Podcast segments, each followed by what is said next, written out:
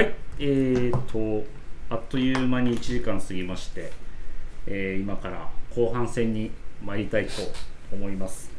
えー、草野さん、白川さん、どうぞよろしくお願いします。よろしくお願いします。よろしくお願いします。えーと、想像以上に長丁場になっているとは思いますが、自分自身楽しんで勉強させていただいておりますので、リスナーの皆さんもきっと同じ気持ちだと思いますので、後半も張り切って参りましょう。はい、お願いいたしますはい。で、えー、と先ほどのお話の流れですと振り返りますと,、えーとまあ、草野さんのスタイルですね、まあ、白川さんからもありましたけれども、まあ、アメリカだけではなく、まあ、いろんなこう国を見てきたっていうところだったり自分がこういろんなものを見て成長してきたところで、まあ、そういうスタイルになってるっていうところなんですが、はい。ここで、えー、とメールにて質問をいただいております。はい。えーラジオネームサッカー日本代表は遠藤森倒しさんから来ておりますが、はい。えーと草野さんのスタイリングを常にチェックしているファンの一人ですはい。ビームスプラスに草野さんがディレクターとしていらっしゃっている時から、はいいろいろとスタイリングやアイテムなどを真似したりしていますはい。洋服を着る上で、えー自身の中で大事にしていることなどはありますでしょうか？という質問でございますがどうでしょうか草野さんえー大事にしていることですよね。はいやっぱりその日の気分ですよね。気分そうですそねの日の気分だとはい思います。はい。一番まあ個人的にもそうなんですけどはい。あとまあ天気とかそうですね。気温とかもありますかね、そういうそうですね。季節もそうはいですけ。はい。ど、わかりました。やっぱり雨がはい多い時だと、やっぱり靴から入ったりあ、なるほど、はい。もあるし、はい、そうですよね。アウター、アウター何着ようかなみたいなはいところから入るところもあると思うので、はい、意外にあのコンサバで実用主義者というか、はい、はい、そういう感じですので、はい、割とそのやっぱり、うんと実用的っていうと、まあ、ギアっていうと言い過ぎかもしれないですけど、はいまあ何にでも対応できるみたいなのはやっぱり重要なところですかね。何にでもって言うとあれか。そのまあその時にその日の気分はい、とかはい、でですよねにはい対応できるような感じ、うん、だといいですよね。なるほど。はい、かしこまりました。ありがとうございます。あの白川さんはちなみに何かその洋服を着る上で大事にしていることみたいな。あ自分の気分っていうのははい一つ大きな要素ですね。とあとはなんていうんですかねはい。あの大きくは変わらないですけどそのシーズンやっぱりあの着たいものだったりとか、はいえっとなんていうんですかこういう雰囲気というか、はいなんかあの自分の中でテーマみたいなものがちょっとあって、はい。まあ、それにできるだけ沿ったものを中心にただまああのできるだけ同じ合わせというかあのはしないようにっていうところがうん自分の中のちょっとやっぱ約束事にはなってるかもしれない。その同じ合わせをしないっていうのが、はい。あの僕もすごい共感できるところではありまして、はい。なんかこうこれにはこれっていう合わせ方もあるんですけど、はい。まあ、そういう合わせをしたとしても前とは靴を変えるだとか、はい。まあ、キャップをよくかぶりますがキャップを変え色を変えてみるとか、みたいなのは僕自身も気をつけてるところではありますね。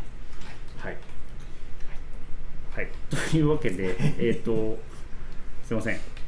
あのちょっと僕からもご質問お二人のスタイルについてあのご質問なんですけど、まあ、そのじ気分だって自分が好きなものをあの着用されてるなっていうのはあのこれ実際お会いしてもそうですしこうインスタグラムなどでスタイルを拝見させていただいてもそうなんですけど勝手に僕が本当に勝手に僕が思ってるんですけど結構そのあの草野さんと白川さんには結構共通点が多いなっていうのは勝手に思ってましてあのほんまかみたいな目で今見られてるんですけど そんなことないですよ。そんなことないです。何何聞いてくるんやこいつみたいな感じかもしれないですけど、まあ、例えばあ小物使いだったりとかあの、まあ、よこうコーディネートに対するアクセントになる小物使いだったりとかあとはやっぱりレイヤードですね重ね着みたいなところとかはやっぱりこう共通するところがあるなというふうに思っていまして、えっとそういうところでえーまあ、気を使ってるっていうかうんと逆にその コーディネートを考える上で、えー例えばこういうスタイルにはこういう小物使いおすすめですよみたいなのはあったりしますでしょうか？こうこういう。あ例えばあのもう本当にそのシーンはお任せするんですけど、はい。ジャケットスタイルにはこうこういうものを足すといいですよとかミリタリージャケットに、まあ、土臭いミリタリージャケットをにこれを加えるとこう、まあ、例えばちょっと上品になりますよみたいなのとか、まあもう本当にお好きなテイストでお答えいただければ。白川さん何かあります？ありがたい限りなんですがアドバイスも含めたあ含めてもし。結構その関西のビームスプラスメンバーでラジオした時もそういう洋服のコーディネートに対する質問みたいなのは結構リスナーの方から頂いていたのでお二人からもぜひお伺いできればと思いまして。無言になっちゃう。いやいやいや全然全然。二人とも無言になっちゃった。あ全然もうシンキングタイムですね、あのしていただいて。いやはい。どうあんまあんまりあんまり気にしてないないってことですかね？じゃなく。あの僕はあの、まあ、僕のこと名前だけ今ご紹介いただいててあのあまり人というか外見をご存じない方もこのラジオ聞いてらっしゃるかもしれないんですけどあのすごくなんていうんですかね？草野さんのようにこう長身でスタイルがよくいいわけでもないしあのどっちかというとあのぽっちゃりしていてなんかやっぱりあの体型に関してはすごくあのなんて言うんでしたっけそういうの。えーたえーあコンプレックス的なコンプレックスをを持っているんですけど、まあ、そのコンプレックスを生かしながら、まあ、あのできるだけ普通のものを普通に着ないようにはしてるんですよね。あの選んでるものはごくごく普通のものだと思うんですけど、えっと、それをやっぱりさっきあの出た重ね着であったりとかあとまあ自分の場合は着丈うん。とか、はい。そういうあのバランス丈のバランスをすごくあの重要としてはいいつも考えているんですよね。でジャストのサイズのものってほとんど着たことないんですよ。はい。あのドレスシャツ以外は。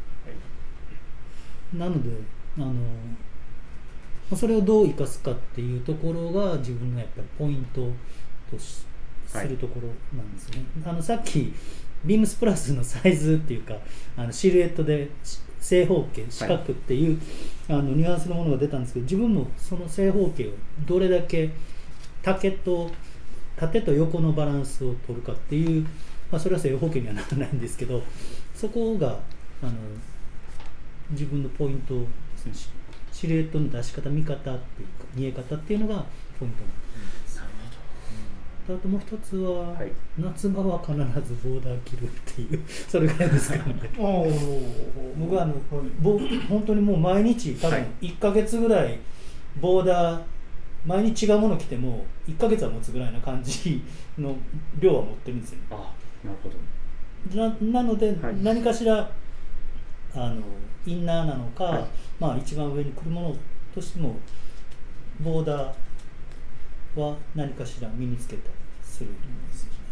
今日今日今日もね、はい。あのそうなんですよ。はい。袖口から覗いてますので覗いたボーダー、うんとうんはいかっこいい、かっこいいですね。はい本うん当に。褒められいやバランスですよねそうですね。きっとね、はい。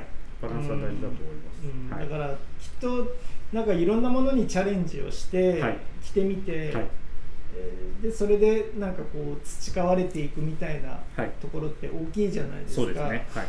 だから僕らはねやっぱり洋服に常に携わっていて、はい。その毎日着ることをねなりわいにしてるようなね職業なので、はい。なんかそういうの経験値としては、はい。やっぱり一般のお客すお客様よりも、ね経験値は高いので、ね、何か提案できることがあればなとは思うんですけどね。はい。で僕がねあの、はい。そのレイヤードっていうことに関して、はい。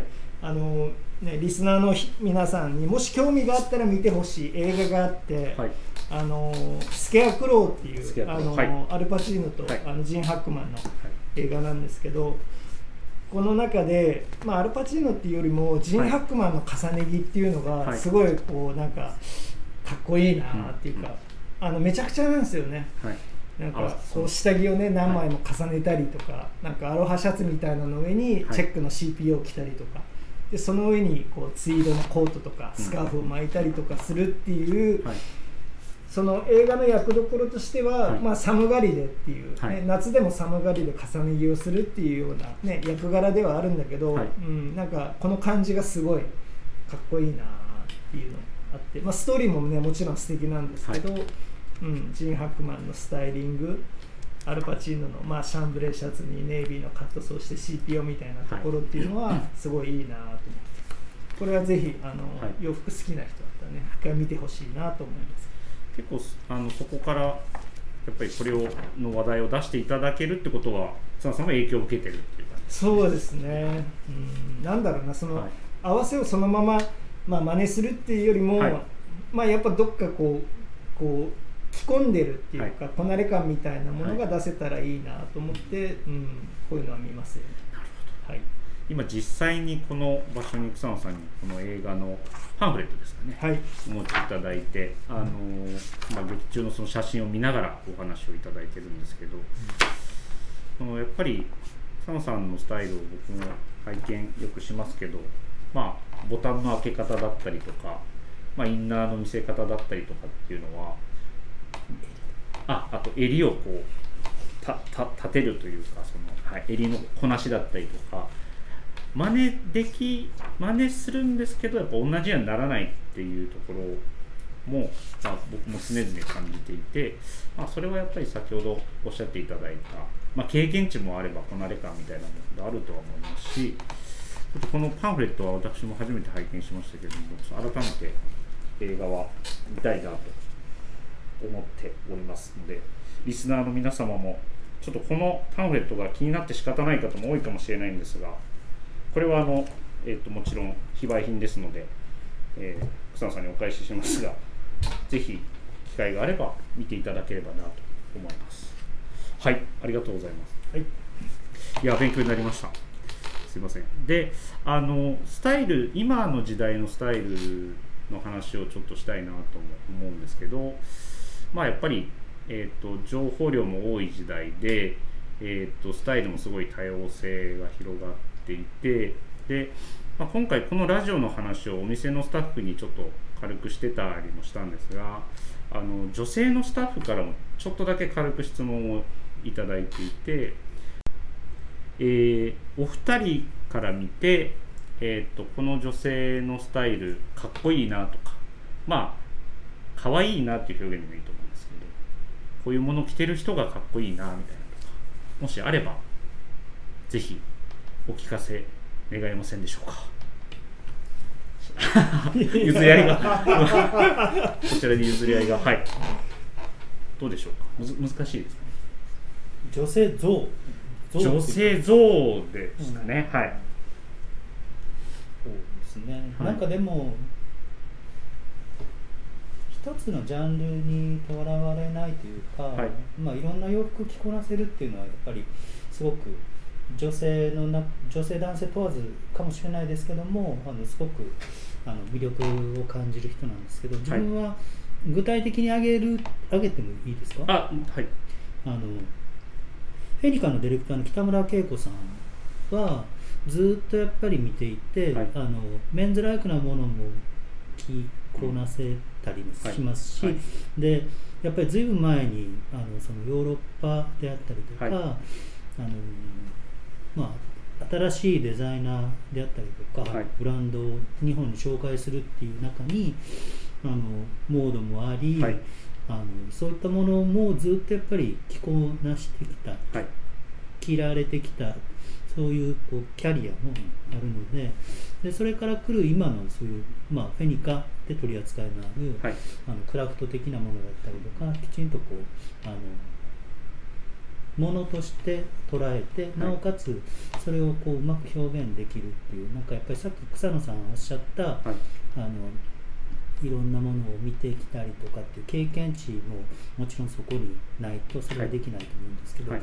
彼女のやっぱり生き方が、まあ、自分からとってもすごく参考になるなっていうのが正直あって、はいまあ、具体的に言うと、まあ、うちの社スタッフからそういう声が出ているのであれそういう質問が出ているのであれば、はい。多分その北村さんの人となりというか、はい。人物像をきっとすぐに見れたりすると思うのでそうですね。ごく参考になるかなとは思いますけどね。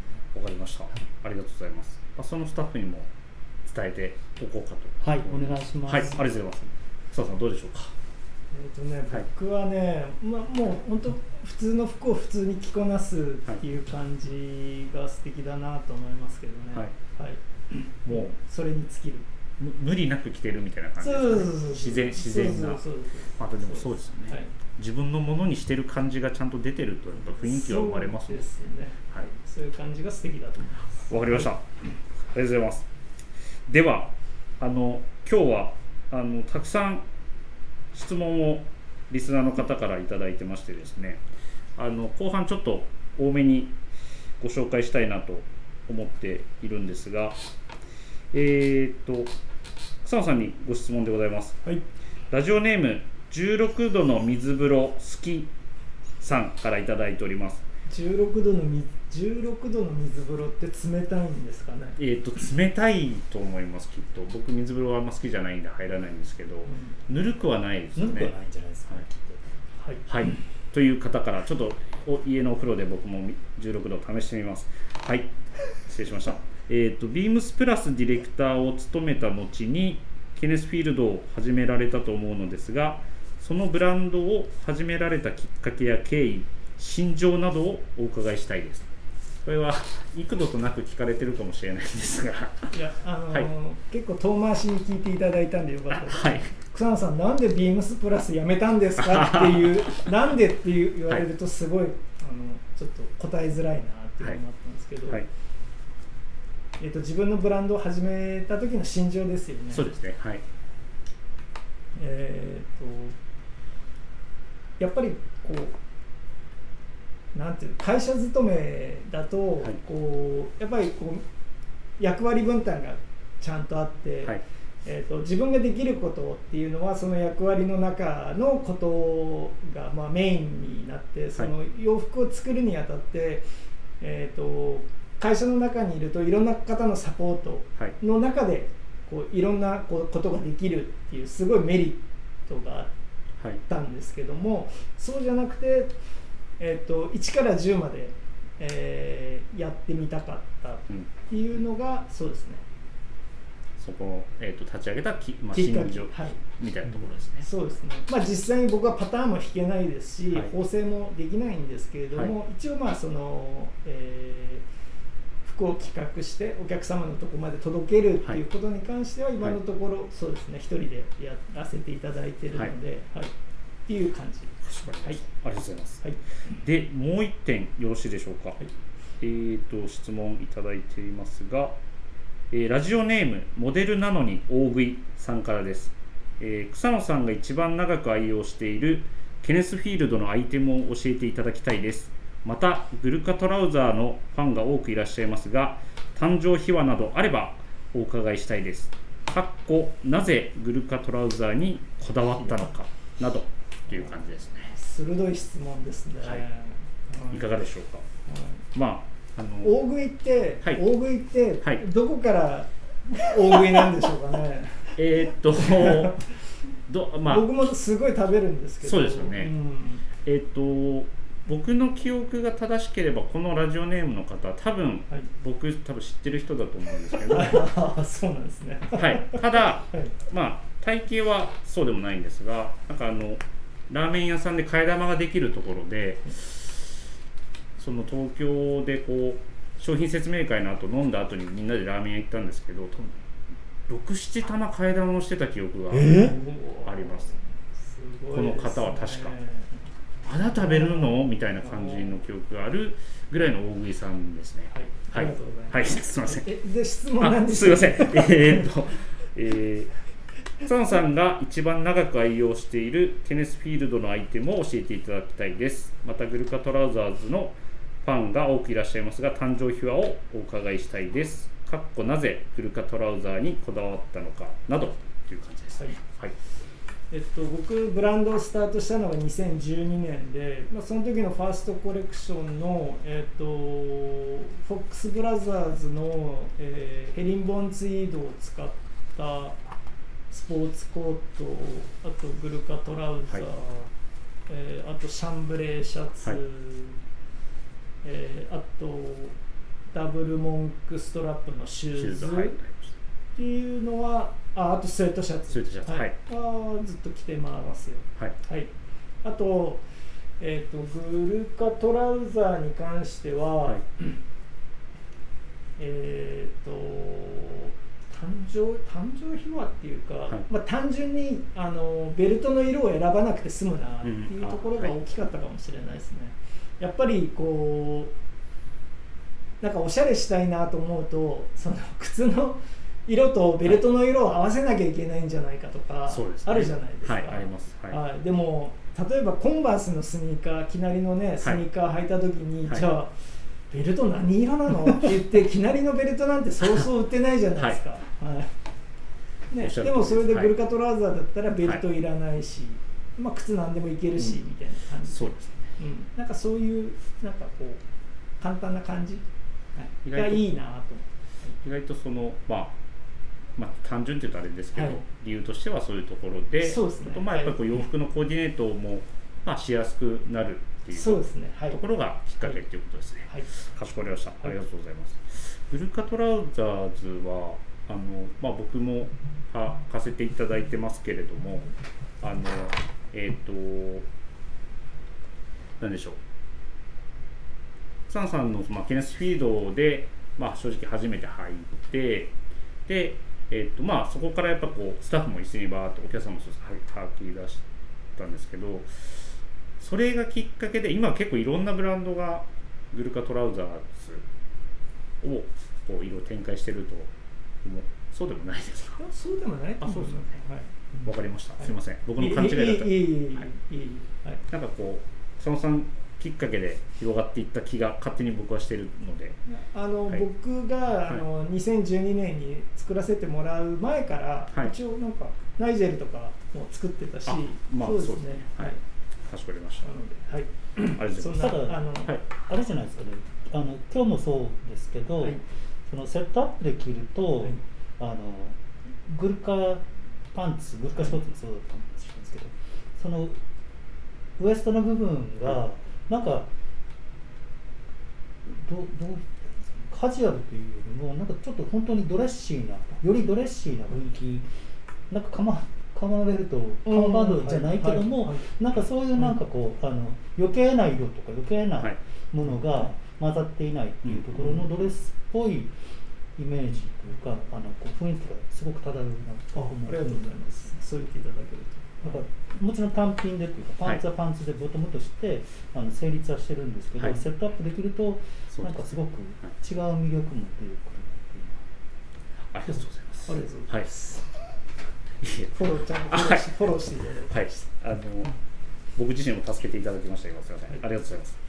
はい、で、えーっと、この流れから、えーっと、草野さんに、あの、お伺いしたいことがあるんですけれども、えーっと、はい、まあ、関西の、あの、話は割と冒頭でいろいろとね、はい。アメリカ村の、えー、と話を中心にはいさせていただいたんですが、スタイルの流れでいきましょうかね。あの個人的に気になってるのは最近その柿渋染めはい。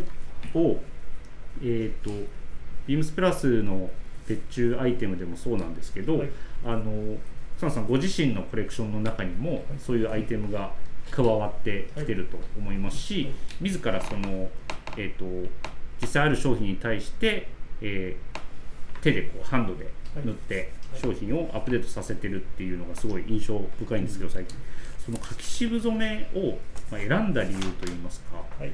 なぜ柿渋染めなのかみたいな理由はありますでしょうか、あのなぜ、なぜか、えー、とあのインドに行くようになって、はい。あのインドのその、まあ、ジャイプールっていう町によ何回か行かせていただいたんですけど、はい。まあ、そのジャイプールの街並みに古いレンガの建物とかがあって、はい。そのレンガの色がこう朽ちていく感、うん。色合いというか,、だからそういうのがかっこいいな。って思っていまして、はい。はい。でそれでまあ京都に、ね、引っ越して、はい。でたまたまこう通りかかってたところに柿渋をなんか販売されてる、あのお店があって、でまあ、それがきっかけですかね。なるほど。はい。それで実際にその柿渋染めのお店には入ってそうですはい。そのなんて言いましょう染料を買ったってことですそうです染料を、はい、買いました。あなるほど。はい。で塗って試してっていうところ。そうですね。はい。そうです。結構その僕もその北さんが塗られた商品とか持ってますけど独特な匂いがあやっぱありますよね。ありますね。うんはい。ありますよね、はい。あのー柿渋のその僕が買わせてもらっているその染料っていうのは、まあ、ものすごいやっぱ香りがすごいんですよね、でそれを、えー、と布に塗って、はい。天日干しをして23日ぐらいするとだいぶ落ち着くんですよ、うんうんただそれでもはい。やっぱり独特の匂い、うん香りっていうのは、はい。うん残ると思います。そうですはい、あとはその綿素材だとちょっとごわっとした感じっていうか、はいそうですね。シャツとかそういう風合いに仕上不がってます。安になりますよね。はい。はい。わかります。はい。でね、なんかちょっと調べてみたんですけどはい、もともとはやっぱね、京都でその江戸時代からやっぱあったみたいで、うん。で当時はそのまあ紙であるとか、はえー木材であるとかのその消耗とか腐食を防ぐ効果があったっていうことみたいなんですよね。はい。やっぱりまあその当時のとしてはまあそれはこう機能的なところで使われてうん、た使われてたってことですよね。はいで実際にまあそういうね江戸時代から使われているものを、はい。その現代の服に。はい。えー使ってみた時にどうなるのかなっていうのは自分自身でも興味深かったし、はい。えーもちろん先ほど言ったその、はい。ちょっとレンガが朽ちたような色っていうか、そのそういう色目っていうのにはいもすごい興味があったので、はいまあ、そういうのも含めてですね。かりました。まあその実際経年変化も楽しめるところだとは思いますので、そうですね。はい。これからもそういうアイテムがたくさんリリースされることを楽しみにしておりますので、そうですね。はい。あとその先ほどもサンさんおっしゃってましたけど、インドはい。にインドのファブリックを使って、まあ、はいこの春夏もそうですが、はいアイテムリリースされてますし、はいインドに目目をつけたというかインなぜインドな、それなぜって聞くのあれなんですけど、はい。はい。なぜインドなのかみたいえっとね、本当にきっかけは、あの古本屋さんで確か手に取ったあのガンジス川でバタフライっていう本があって、でパラパラパラってめくった時に、えっとしおりな、はい、に、えー一度はインドへ。っ て手書きで書いてあったんですよ。確かに確かに。すごい出会い。そうそうそう一度はインドへって書いてあって、はい。あこれはちょっとなんかあるな。でもともとはい。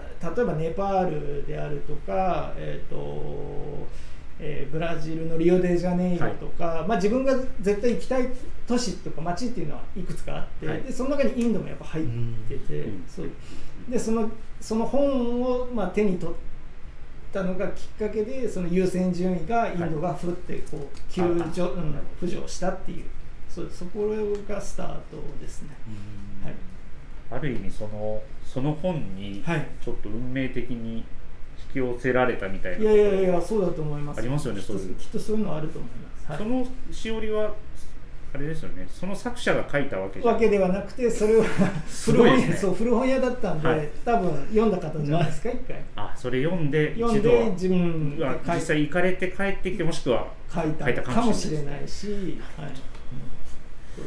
そのきっかけっていうか、はい、そのエピソードはやっぱり誰も多分知らなかったことなのででもまあ、ね、最初に行くまでっていうのはやっぱかなりビビりましたよね、まあやっぱ誰に聞いても、はい。そのね、インドやばいとか、はあインドなんかね大変大変だし行ったら大変。そね。はい。その代わり逆のことを言う人もいて、うん。行って一回行って気に入ったらすごいハマるよみたいな、はい。僕はそのハマ見事にこうハマった。っていうことですよね。はい、っていう感じかもしれないです、そうですね。でそれがまあ実際にその佐野さんのコレクションにも反映されてそうですね。はい、世界観そうですね。はい。でももちろんその、はい。えっ、とビームスプラスはい。で仕事をさせていただいた時から、そのインドの記事っていうのは、ねあはい。たまにこう使わせていただいたりとかしてる中で、そうですね。その面織物ね、はい。プリントものがあるっていうのは、ね情報としてはあったんで、はい。まあ行くからには何かしら、ね仕事もしたいな。はい。だし、あわよくば。はいそのインドで仕事をして、はい。その仕事先のインド人のはい。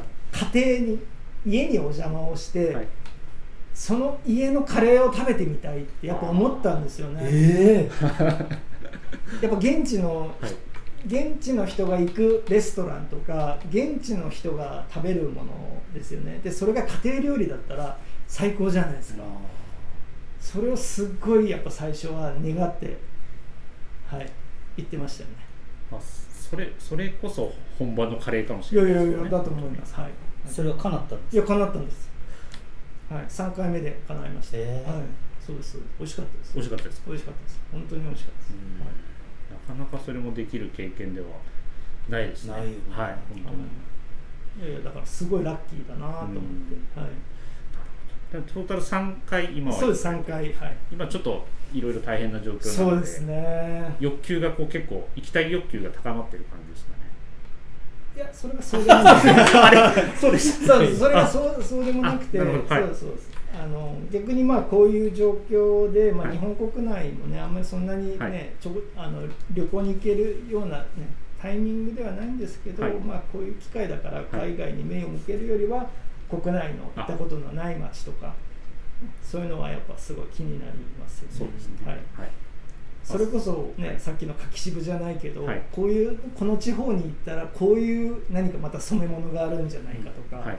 なんかね楽しそうじゃないですか。発見がいろいろ発見がねはい、あってきっと、ははい。まあ、冒頭にもありましたその食食べること。そうですね。いやもちろん食べるのもはいですね、はいやっぱその土地でしか食べれないもの。ありますよね。最高ですよ。ね、はい。それは、本当に。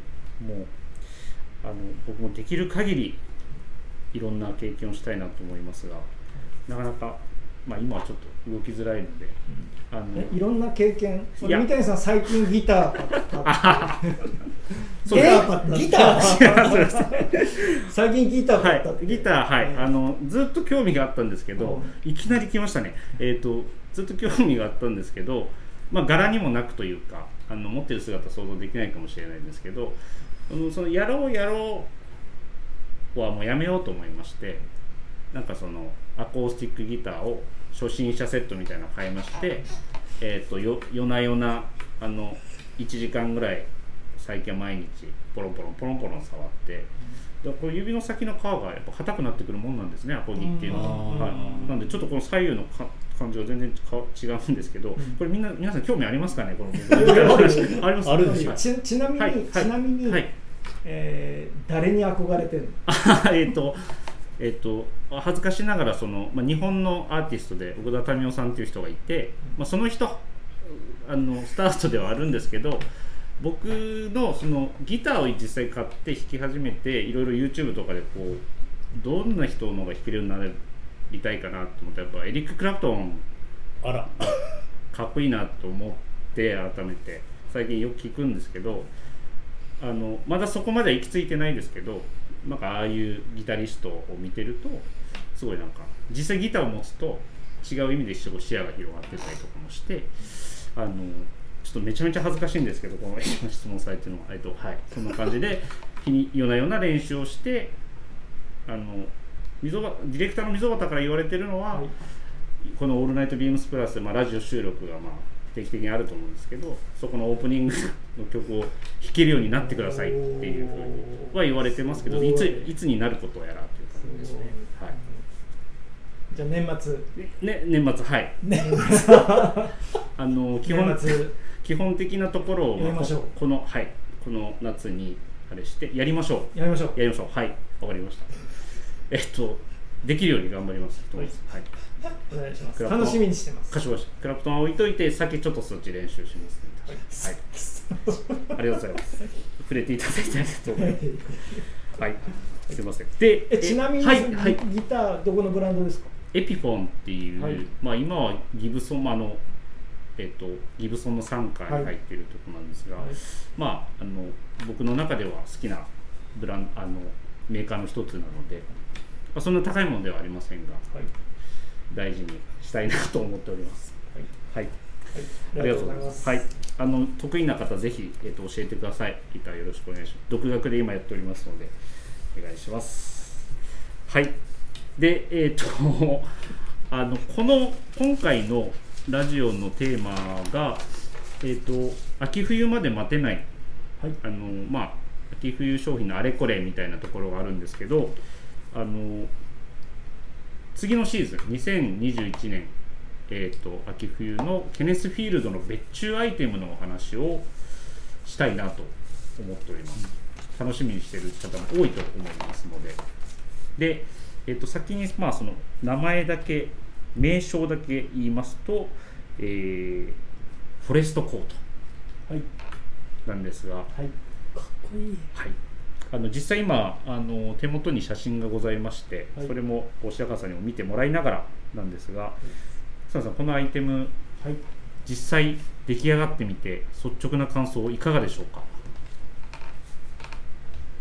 これダメだよねって言えないもんね。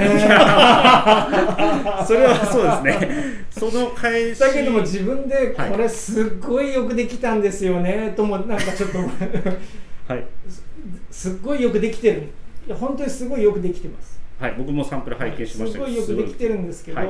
あのまあ、ちょっと修正箇所が、はい。まあ、いろいろあったんであの今ここですっごいよくできたとはちょっとちょっと躊躇しちゃったんですけど、はい。はい。あの修正を加えてはい。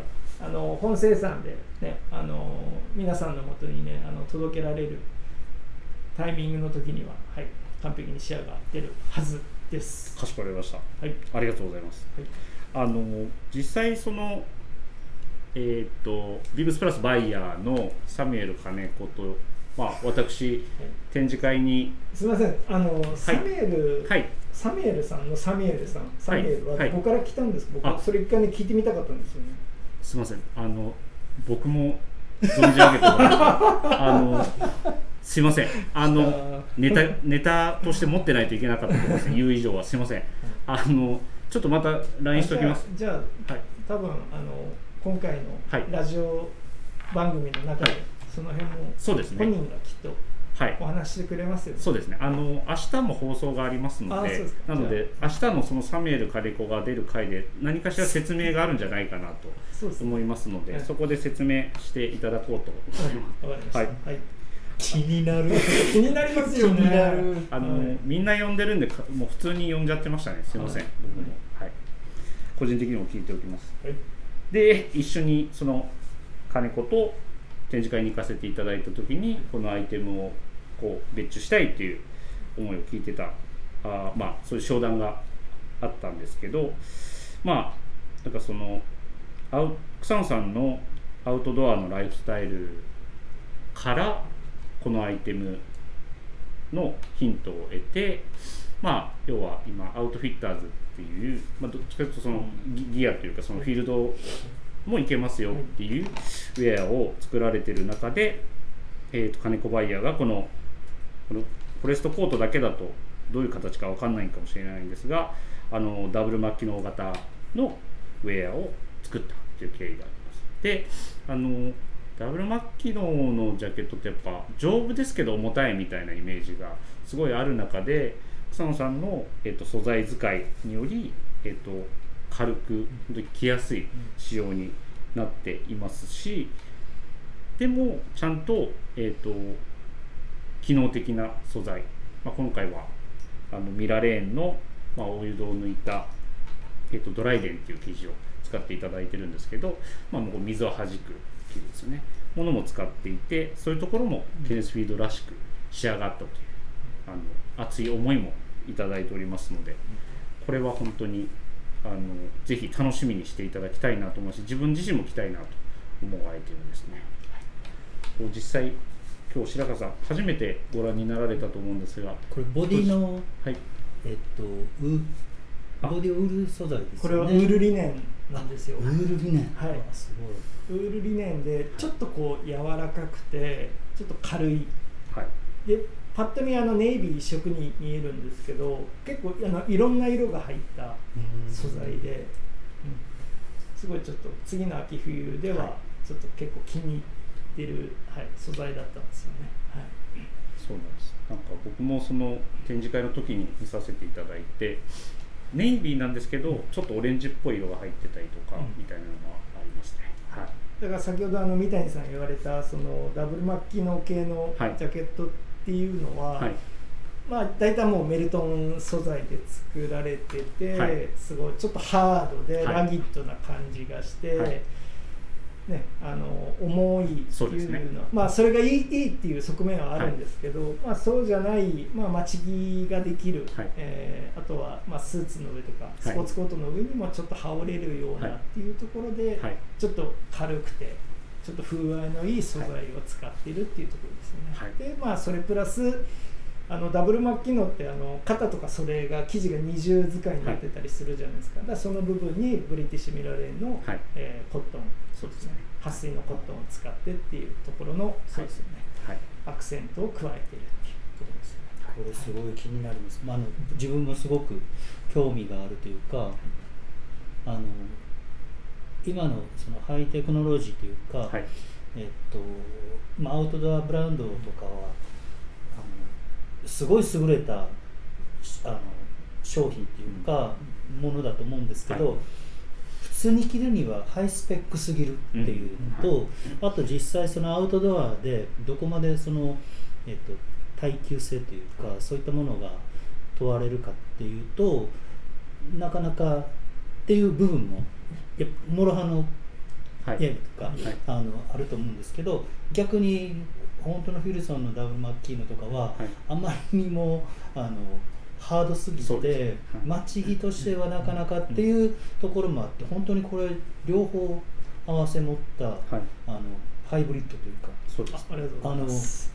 素材はそうではないんですけど、本当にハイブリッドっていう表現が、あの合う商品というかプロダクトかなっていうふうに思いました、はい、はい、期待しております。はい。店頭になるあれ、はい、楽しみです。結構その白川さんもフィッシングジャケットとか ハンティングジャケットはお好きで、まあ、よく聞られてるのあの本当そうですよね、はい、何着ぐらいもちなみにあもうそんなにひょっとしたらいろいろなんか処分されたりとかしてたと思うんですけど、はい、でもまあまあ10着 ,10 着ぐらい。同じような。そうなんですよね。あのベストだけで 10, 10着かもしれな。い、ありますか、いやそんなありますか？あります。だいぶあります。三谷さんも持ってますよね。僕もあります。はい、ポケット多いのが好きなんですけど、でもなんかそのなんて言いましょう。あれ一着で結構いろんなアクセントが見えてくるものなので、はいきですね。どこに何入れたか分かんなくなることも多いですそうなんですよ、はい、ポケット多すぎるとねそうです、ね、そうなっちゃうんですよ、はい、それが唯一のね難点なんですよ、ね、難点です、はい、っていうのはありますけどあの白川さんのツボにもはまるアイテムかなと思ってはい、はい、いますので、ぜひ入入荷を、はい、わしづかみわしづかみちなみにシルエットは四角です 真四角。真四角です、はい、間違いないです、はいありがとうございます。あとあれですね。まああの佐野さんのイメージとしてはこのジャケットを、まあ、スポーツコートの上からも着て丈が出ないようにみたいなところをあのやっぱ商談の中でもこうワードとして上がりましてそういうところもこう気にならないような仕上げになっていますのでね。はい。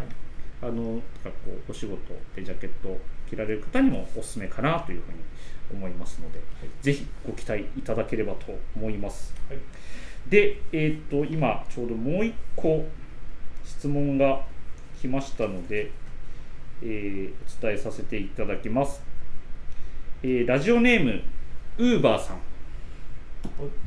からです、えーアウトフィッターズラインの洋服作りで最近何かインスピレーションが浮かぶことなどはありましたでしょうか？僕自身はフィールドシャツを愛用しております。ということなんですがなんか次の構想というかアウトフィッターラインで。えっと、新しい、えーアイテムっていうよりはあの今までリリースさせていただいたものをどういうふうにアップデートしていくかっていうのを今考えてます。考えてます。はい。はい。なのであのあれ？同じ同じかな？だけどあれ？ここがちょっと変わってるとか。あなるほど。ここが使いやすくなってるなみたいなところを、はい、心がけて今考え中です。かしこまりました。はい。それもまた楽しみですね。はい。ありがとうございます、はい。ではえーっと随分と長く喋り倒してきましたが最後に、えー関西の景色みたいなところで僕が、まあ、用意してきたものなんですけど、はい。お伺いさせていただきたいと思ってるんですが、はい。あのお二人のインスタグラムを僕よく拝見するんですけども、はい。えっ、と草野さんは朝そう朝のランニングで、はい。まあ、いろんな京都の街並みだったり、まあ、その走走った土地土地の写真がアップされていてで、えー、と白川さんは、あのいい5日の散歩シリーズみたいな感じでまあこう駅の天井のこうきらびやかな感じだったりとかあ美術館のこう建物の一角だったりとか を映していただいてるんですけどその、まあ、僕もその走った時に、まあ、その走った時にの記憶を記録を残すために景色撮ったりするんですが割とこうなんか純粋にいいなと思ったのをパシャッと撮るぐらいなんですが二人お二人はなんかそれを撮る上でなんかその何かしらこうこうその景色がいいなって思うこうなんていうんですかね。理由というか。インスタ映えでしょ。インスタ映え。映えですね。映えです。あ映えでしょなるほど。映え映え映えです。そういうことでした。かああすいません。あの映え映えとは言っても とは言っても何と言いましょう。そのこの間草野さんの、えっと、浅草の要はそのちっちゃい川川みたいなところにまああれちょっとこう木が横たわってたんですかね。それをあの海外の橋のような景色ボストンでしたかね。思い出すみたいなフレーズがあったと思うんですけどそういう視点が生まれるのって常々あることなんですかね。日本の景色がその海外の景色とこうこう写真と写真がこうフィットし合うみたいな感なんか意識して見るようにしますよやっぱり。じのあなるほど。上から見たりはい。下から見たり角度を変えて。角度を変えて、はい。なんかこう物事ってはい。見る角度によって全然違うじゃないですか、はい。そうですね。あもものものか。はい。ことことだってそうじゃないですか。そうですね。はい。ある人はこういうふうに言ってるけどある人はこういうふうに言っててみたいなことがあると思うんで、はい。なんかそういうのはできるだけこう柔軟にいろんなものを見たいなとは思ってます、はいただそれ以前に、はい。やっぱり今住んでるところの、あのー景色がやっぱ良すぎるんで、うんはい。はい、そうですよね。まあ、うん、それに尽きるかもしれないですね。飽きないですね。はい。うんまあそこからいろんな感性がいやいや。それはないでな それはそれはそれはそれはないです。かそれはない失礼しましはい。それはない白川さんどうでしょうか？あるなと思ったんですすみません。いやいや。すみません。ありがとうございます。ああ何ですか？あの、まあ、特に神戸の景色というか街並み、あまあ、お散歩のこう間に見る景色から白川さん。いや僕ははい。あんまり神戸とか大阪とか京都とかっていうなんかそこの土地土地もちろんあの良さ街の雰囲気特徴があるんですけど、あのできるだけいつも通ってる道とかでなんか気づかずに見過ごしてることとかっていうのがおみんな多分気にならなくて損してるような気もするので、だからああやってこう地下鉄の御堂水線のはい。照明を撮ってみたりとか、はあのそれも真下からとか、はい。なんかそういう風なところでさっき草野さんも言ってましたけど角度によっては全然違うものに見えたりとか、うん。は新しいなんか見え方があったりとかするのでそれだけは、まあ、気になったら取り留めておこうかなという感じですね。まああの白川さんのそのインスタでまあ僕らもこう行ったことがある駅とか場所のと撮影をされてるんですけどあそんなのがあるのかみたいなのを発見するのがあるんですよね。もうその度に視野の狭さを痛感させられるんですけれどもあのそういうのいらなかったですかね。いやいやいりましたいりましたそういう時にギギターであそうそうね。ソロローンとかってなったらかっこいいですそうですね。次回以降はそういう感じで弾き語り、はい。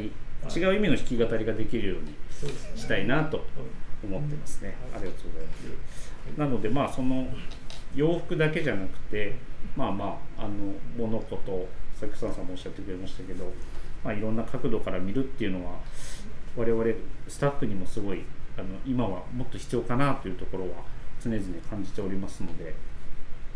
すいませんもうまとめに入ろうと思ってるんですけど。あのまとめに入ろうと思ってるんですけど、まあ、あのこのラジオを聞いていただいてあのそういう自分もそういう目線で見てみようみたいなきっかけになれば嬉しいかなと思いますので、はい、ぜひぜひあのやってみてもらえればいいかなと思います。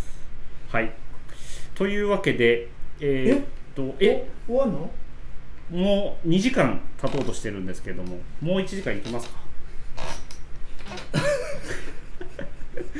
あのもうもう喋り倒したかなと思ったんですけど、あのはい。しゃべり倒してなんぼみたいな。喋り倒してなんぼや。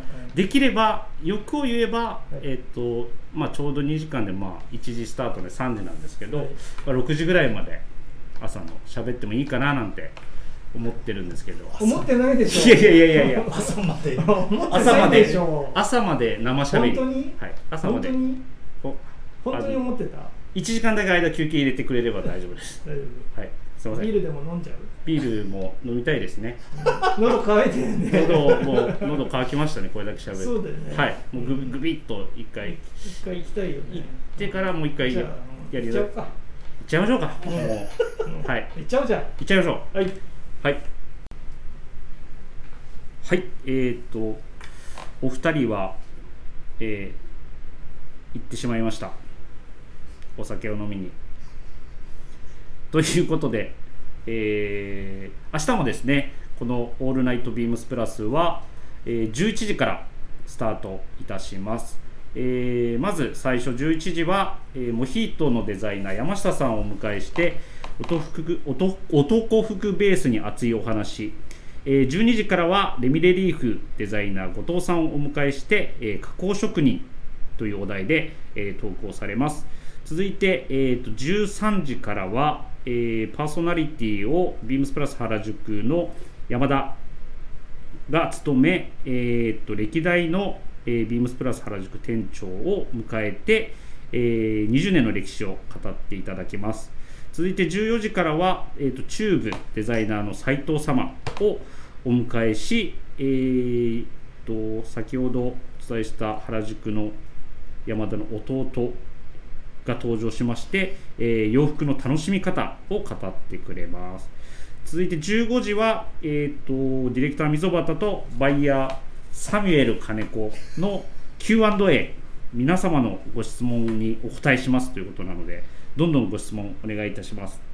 で16時からはビームスプラスロードショーということでビームスプラスには欠かせない映画と音楽の話をパーソナリティのコブとビームスプラス原宿の庭がお届けいたします。続いて17時からは、あの名品はこうして生まれたアメリカ珍道珍道中ボストンメイン編を、えーディレクターの溝端がパーソナリティでゲストとしてビームスチーフバイヤー柴崎とビームスボーイチーフバイヤーのマスコの3名でお送りさせていただきます。で18時からはビームスプラスの日曜大工 Do It Yourself 過去の名場面を日曜大工メンバーと振り返るということで棟梁の、えー、三本パーソナリティに、えー日曜大工メンバーがゲストに登場いたしますので、えー明日も一日聞き逃せない番組ばかりになっておりますのでぜひお楽しみにしていただければと思います。はい。えー予想を大幅に上回る長時間のラジオでございましたがこれこそこれこそ喋り倒してなんぼやだと思っております。違いますかね？また次のシーズンも同じように喋り倒せるようにしたいなと思ってますのでもし感想だったり知った激励等ございましたら店頭にいる私に投げつけていただければなと思いますので よろしくお願いいたします。では、えーもうすぐ3時ですね。はい。いい時間になりましたので今回はこの辺で失礼したいと思いますご視聴ご清聴ありがとうございました皆様おやすみなさいませ。